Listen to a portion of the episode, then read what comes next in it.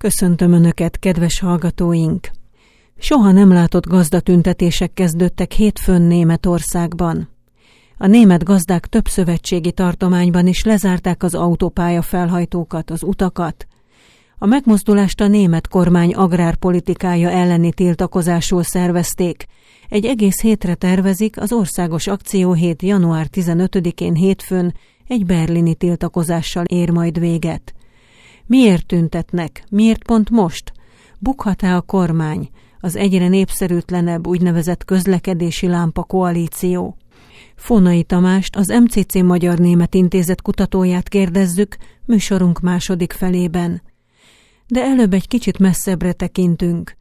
Január 13-án szombaton elnök és parlamenti választásokat tartanak Tajvanon. Jó messze van, ugyan miért érdekelne ez bennünket, kérdezhetnénk. Pedig a világ szeme bizony most Tajvanon függ, ugyanis a kis szigetország biztonsága az egész világ érdeke. Kína pedig régóta próbálja aláásni a tajvani szabad demokratikus választásokat dezinformációval, kiberhadviseléssel, beszivárgási kísérletekkel és mindenféle gazdasági kényszerrel. Miért olyan fontos Tajvan a nyugati világnak, az Egyesült Államoknak és Európának, még nekünk is, magyaroknak? Mi várható a választásokon? Mi foglalkoztatja valójában a tajvaniakat? Vannak-e ott keresztények, és hogyan szavaznak? Szakértőnk Buzna Viktor, a Magyar Külügyi Intézet kutatója. Köszönöm szépen a megkeresést. Hogyan állnak most a választások előtt a a lehetőségek, ugye ott a Kuomintang is, mint főellenzék indul, illetve a kormányzó párt talán a legesélyesebb, akik meg inkább amerikai orientációjúak. Mik az esélyek? Így van, izgalmas a választások eddigi alakulása. Ugye ez egy érdekes kampány volt, mert én tavasszal még kint voltam Tájvanon, és már akkor elég erőteljesen érződött az, hogy a tájvani lakosságot foglalkoztatja ez a januári most következő választás, és hogy nagy a tét. Jelenleg, ahogy mondta a DPP, tehát a most kormányzó, 8 éve kormányzó demokratikus progresszív párt fogja valószínűleg megnyerni a választásokat, ugyanakkor szemben az eddigi 8 évvel most nem lesz meg a parlamenti többségük, mert hogy igen, elnökválasztások és parlamenti törvényhozói választások is lesznek. Tehát egy kisebbségi kormányzásra lehet számítani Tájvanon, ami azért érdekes, mert ugye ilyenkor az egyeztetési folyamatok sokkal nehézkesebbek, lassabbak, ami ugye jó az ellenzéknek, jó az említett nacionalista Kuomintagnak, KMT-nek, és a legjobb az egy harmadik erőnek, és ezért is izgalmasak most a választások, hiszen az egyébként alapvetően kétpárti struktúrájú tájvani demokráciában fajsúlyosan megjelent egy harmadik erő, ez a bizonyos Taiwan's People Party, Taiwan néppárt, amely arra számíthat, hogy jelentősen növeli jelenlétét a parlamentben, ezáltal akár királycsinálóvá is válhat. Ő mögöttük kiáll, hogyan kell elképzelni. Tehát, ahogy mondtuk, a kormánypárt inkább nyugati orientáció, az Egyesült Államokkal kiváló kapcsolatokat ápol, a Kuomintang gondolom nevéből következően is kommunista, kínai orientációjú, ez a harmadik, ők kicsodák. Valójában az Egyesült Államok mindegyik tájvani politikai pártól nagyon jó kapcsolatokat ápol, alapvetően a tájvani politikai elittel nagyon szorosak az amerikai kapcsolatok. A Kuomintang, a KMT, ugye a nacionalista kínai párt, ők hangkínaiak, tehát az identitásukat illetően kínaiak, de nem kommunisták. Ugyanakkor ők a kínai népköztársasággal a megbékélés megbékélés sürgetik, ami egy ilyen időszakban, amikor nagyon nagyok a feszültségek, akkor ez különösen fontos. És igen, a TPP, mint harmadik erő, ők egy ilyen nagyon pragmatikus, ideológiai frontvonalak mentén nehezen behatárolható politikát képviselnek, ők Kínával egy igen progresszív kapcsolati építést kezdeményeznek, visszahoznának olyan régi témákat, mint az 1992-es konszenzus, illetve egy szabadkereskedelmi tárgyalás a kínai népköztársaság és Tájván között. Ezek olyan témák, amikbe korábban a KMT, a mostani Demokratikus Progresszív Párt kormányzása előtti ciklusban megbukott. Tehát nagyon érzékeny, és a kínai politikában nagyon előzékeny politikát hirdetnek, miközben pedig a fiatal lakosságot célozzák meg, tehát inkább a belpolitikai témákra terelik a kampányukat, és a jelölt választásukban is nagyon jól hozzák ezt a fiatalos, magasan edukált, képzett vonalat, imidzset. Ez most a tajvaniak számára érdekes, de ami nekünk érdekes például, az az, hogy kedden egy kínai kémműhold repült be a sziget területe fölé, ezért mobiltelefonos riasztást adtak ki, a Tajvani Védelmi Minisztérium közleménye volt ez. A Kuomintang meg azt mondta, az elnök jelöltjük szerint, ez csak manipuláció, szándékos félrevezetés. Eléggé e körül is zajlik a kampány, a kínai befolyás, kínai inváziós törekvések. Mennyire reális ez? És a másik kérdés ehhez kapcsolódóan, hogy mennyire érdekli ez valójában a tajvaniakat? A kínai befolyás törekvés az abszolút reális. Tehát ugye valójában az én értelmezésem szerint azért sem érdemes Kína és Tajván közötti kapcsolatokban háborúról beszélni, mert egy bizonyos szintű háború zajlik, csak ez nem fegyverekkel vívják, hanem más eszközökkel mint például a dezinformációval, bizonyos ilyen jogi eszközökkel, a kibertámadásokkal, és sorolhatnánk. Tehát ezt a kínaiak ezt három befolyási hadviselés témakörben folytatják, ez a pszichológiai hadviselés, a jogi úton történő hadviselés, illetve a közvéleménynek a befolyásolása. Azt a Tájvan, illetve a nyugati szakterminológia ezt ugye ezt a szürke zónás hadviselésnek hívja.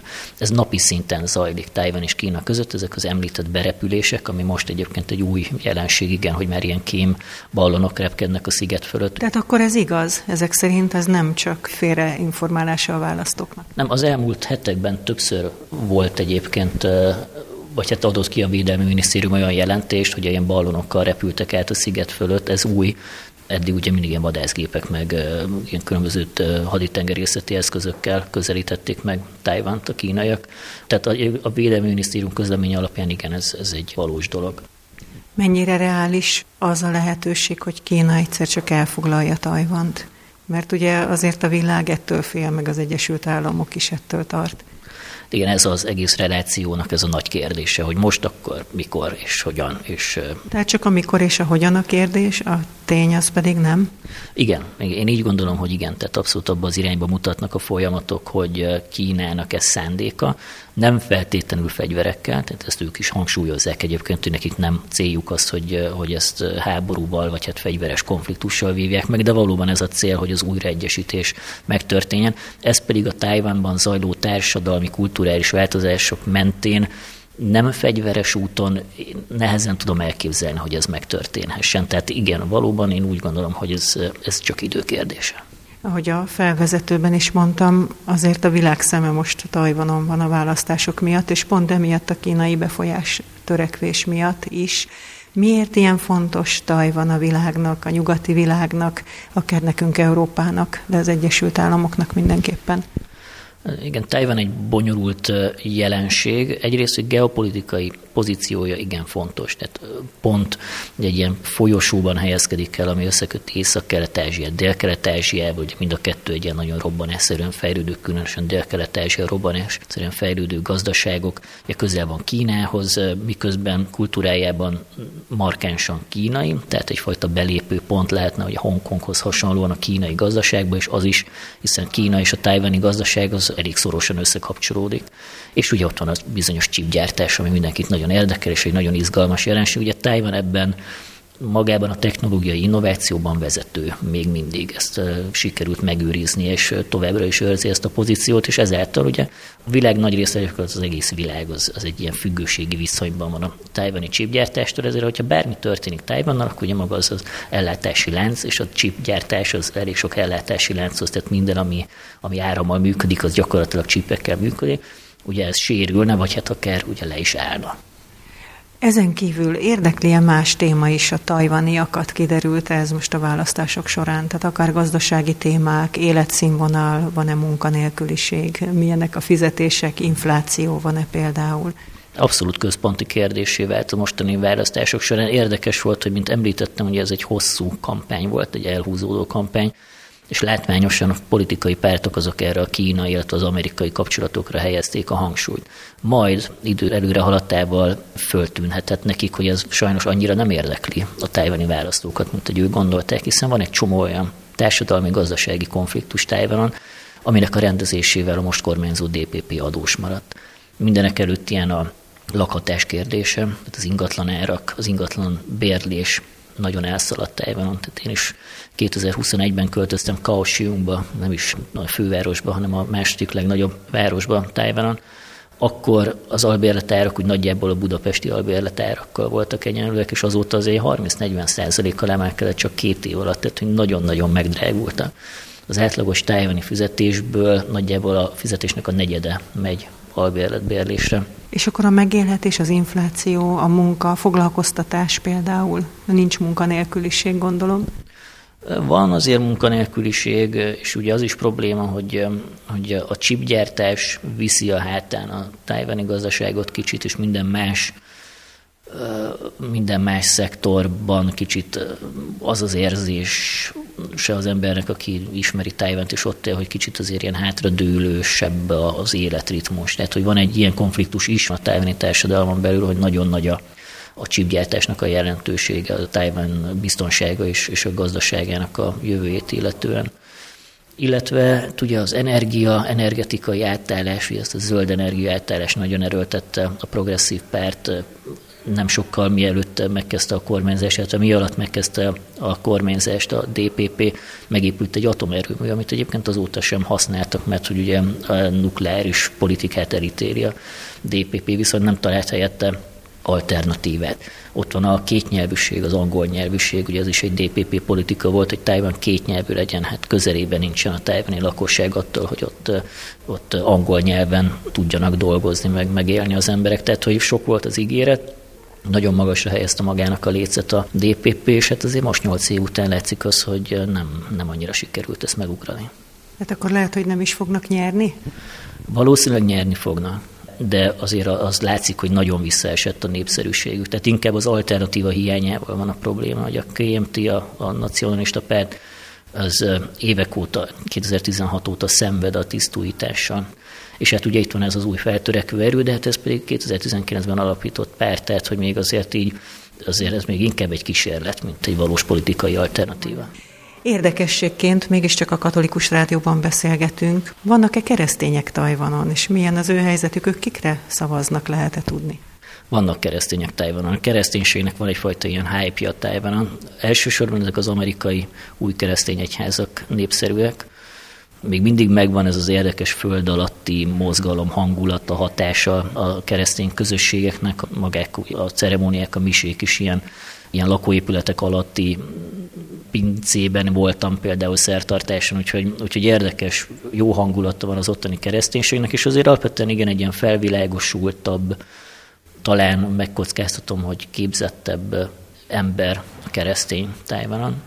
Az, hogy kire szavaznak politikai identitásukat, én azt láttam, hogy nem nagyon érinti, de azért alapvetően szerintem a fiatalabb és a progresszívebben gondolkodó réteg az, akit megérint kint a kereszténység.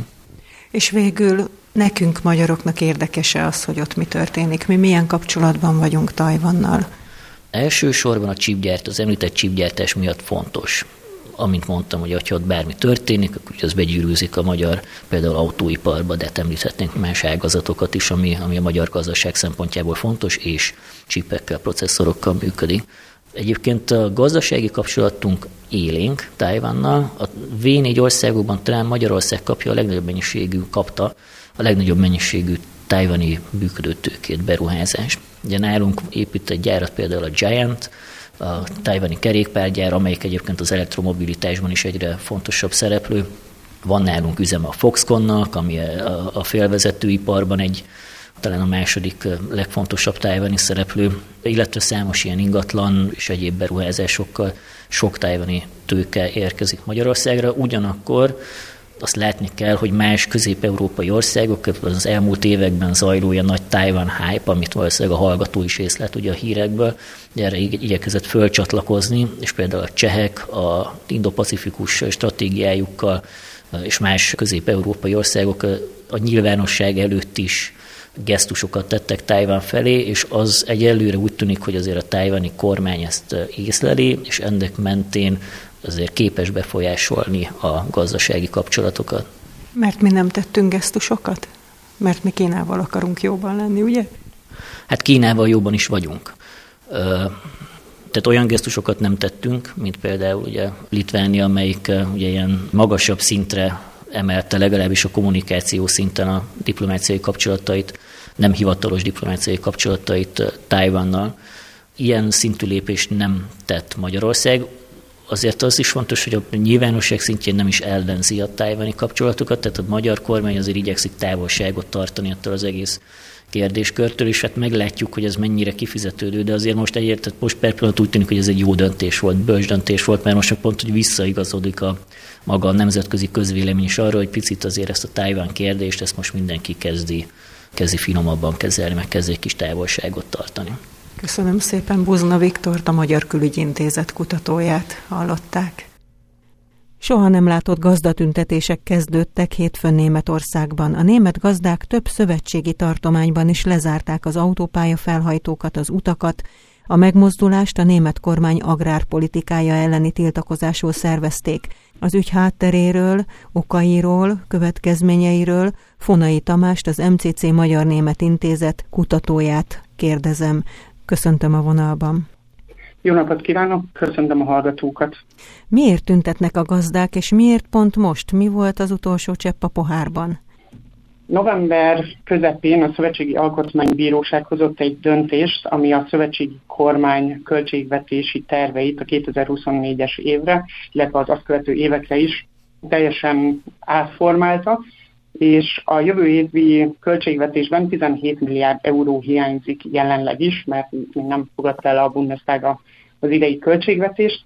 December 20-a körül a kormány, illetve Olaf Scholz kancellár bejelentette a 2024-es évre tervezett megszorításokat, amelynek része volt ez a mezőgazdasági vállalatokat érintő agrárdízel támogatásnak az eltörlése is, és emiatt kezdődtek igazából már karácsony előtt a tüntetések, és most hétfőn folytatódtak, ugye a Németország számos régiójában, ahogy ön is említette, és ez az úgynevezett agrárdízel támogatásnak az eltörlésére vonatkozik, ami azt jelenti, hogy minden vállalat a literenkénti dízel árból 21,48 centet visszaigényelhetett, és ez nagyjából átlagban 2900 euró támogatás jelentett évente, a vállalatoknak. Igazából ugye átlagról lévén szó, ez a család és kis és közepes vállalkozásokat sokkal erősebben érinti. Ez mit jelent a, a gazdák megélhetése szempontjából, hogy el tudjuk képzelni így magyar viszonylatban? Tehát mennyit vesz ez el tőlük, veszteségesé teszi-e őket? Tehát milyen léptékű ez az elvonás?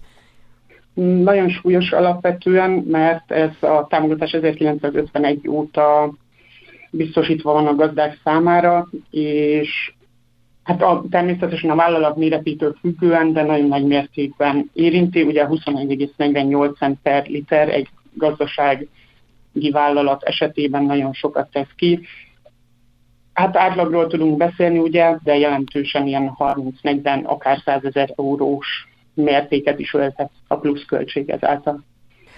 Közrejátszik-e a tüntetésekben mondjuk akár az ukrajnai mezőgazdaság beengedését célzó Európai Uniós törekvés is, amelyet a német kormány is támogat, tehát hogy az ettől való félelem esetleg, vagy egyéb tényezők még a gázolaj támogatáson kívül?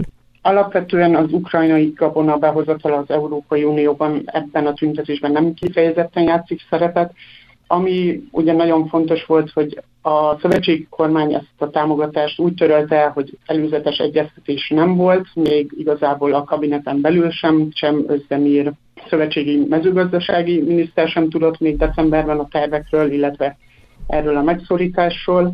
A mezőgazdasági termelőket ezen kívül ugye más intézkedések is érintik, például a január 1-től megemelt magasabb széndiokszidár, ami számukra magasabb üzemanyag költségekhez vezet, tehát hogy duplán nehezedik számukra ezáltal a pálya, illetve a piac, és emellett szerintem még az is közrejátszik, hogy a költségvetési válság ellenére ugye a szövetségi kormány kitart azon elhatározása mellett, hogy a szociális juttatásokat emelik, illetve meg is emelték január 1 például az állampolgári juttatás egy egyedülálló esetében 502 euróról 563 euróra emelkedett, ami 61 euró plusz jelent havonta, és ugye mindezt úgy, hogy egyébként nagyon súlyos munkaerőhiány is van Németországban. És emiatt a gazdák úgy érzik, hogy rosszabbul bánnak velük, mint a társadalom számos más részével vagy rétegével. Láttam egy fotót az egyik tábláról, amelyet a gazdák felmutattak a tüntetésen. Van rajta egy közlekedési lámpa, rajza, képe, utalva ugye a kormányzó koalícióra. Egyenlőségjel no farmer, no food, no future. Ez is érdekes, hogy angolul van, miért nem németül, de irányul ez a tüntetés arra is, hogy megbukjon ez a kormány? Nem kifejezett célja ugye ennek a tüntetésnek, de a társadalmi elégedetlenség nagyon nagy Németországban, ugye ez kifejezi azt, hogy 82%-a a társadalomnak elégedetlen a szövetségi kormány munkájával, illetve az is kifejeződik ebben, ugye például, hogy szolidaritás vállalnak például a speditőrök most a gazdákkal, illetve... A speditőrök ugye a szállítmányozók. Igen, igen, illetve a vendéglátásban dolgozók is szolidaritást vállalnak a gazdatüntetésekkel most, úgyhogy nagy társadalmi elégedetlenség van Németországban. A tüntetéseknek nem kifejezett célja megdönteni a kormányt, de érezhető a feszültség a német társadalomban.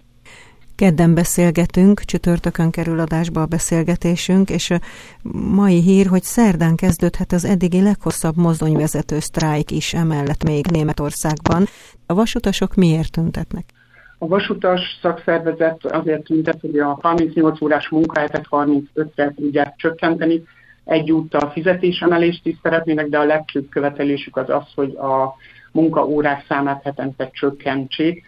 Ugye a német vasútnál jelentős problémák, strukturális problémák vannak, ezen felül munkaerőhiányjal küzd a vasút, és emiatt is tüntetnek a mozdonyvezetők. A kettő együtt már tényleg nagyon megbénítja az országot, és ahogy ön is mondta, a németek egyre szélesebb réteg elégedetlen ezzel a közlekedési lámpa koalíció kormányjal, illetve a kancellárral is. Mikor, hogyan tudják leváltani a kormányt, esetleg a kancellárt is a németek, hogyha tényleg elégedetlenek, mikor lesznek legközelebb választások, ahol kifejezhetik a nem tetszésüket? Először lesznek most szeptemberben tartományi parlamenti választások három kelet-német tartományban. A következő Bundestag választás az 2025-ben lenne. Alapvetően Németországban alkotmányosan nincs arra lehetőség, hogy a Bundestag feloszlassa magát, tehát idő előtt csak a szövetségi elnök dönthet úgy, azonban csak két esetben, hogy feloszlatja a Bundestagot, és ez pedig a kancellár konstruktív bizalmatlansági indítványával lenne egybekötve. Tehát én úgy gondolom, hogy a kormány még ki fog tartani, legalább az őszig, és ott elképzelhető, hogy a kelet-német tartományokban választások eredményétől függően meginog a kormány. Mi várható most az európai parlamenti választásokon? Mennyire a szélső jobb oldal fog kijönni győztesen? Ahogy egyébként a gazdatüntetések kapcsán is ezt mondják a szociáldemokraták, hogy ez, ez az egész az ő művük, és rátelepettek, stb. Igen, vannak ilyen híresztelések, hogy a szélső jobboldali szervezetek rátelepülnek a gazdatüntetésekre. A gazdaszövetség ezt egyébként visszautasítja. Az európai parlamenti választásokon az AFD jelentős erősödése várható, míg a többi ugye már néppárt, illetve nagyobb párt, illetve most a kormánypártok is gyengülni fognak. Ez szinte borítékolható. Azon felül tegnap jelentette be Zara Wagenknecht a baloldal korábbi politikusa, hogy új pártot alapítottak, ők viszont az AFD erősödését egy kicsit fékezni tudják majd. Fonai Tamást, az MCC Magyar Német Intézet kutatóját kérdeztük a németországi gazdatüntetésekről. Kedves hallgatóink, külpolitikai félóránk véget ért. Köszöni megtisztelő figyelmüket a szerkesztő Posgai Nóra.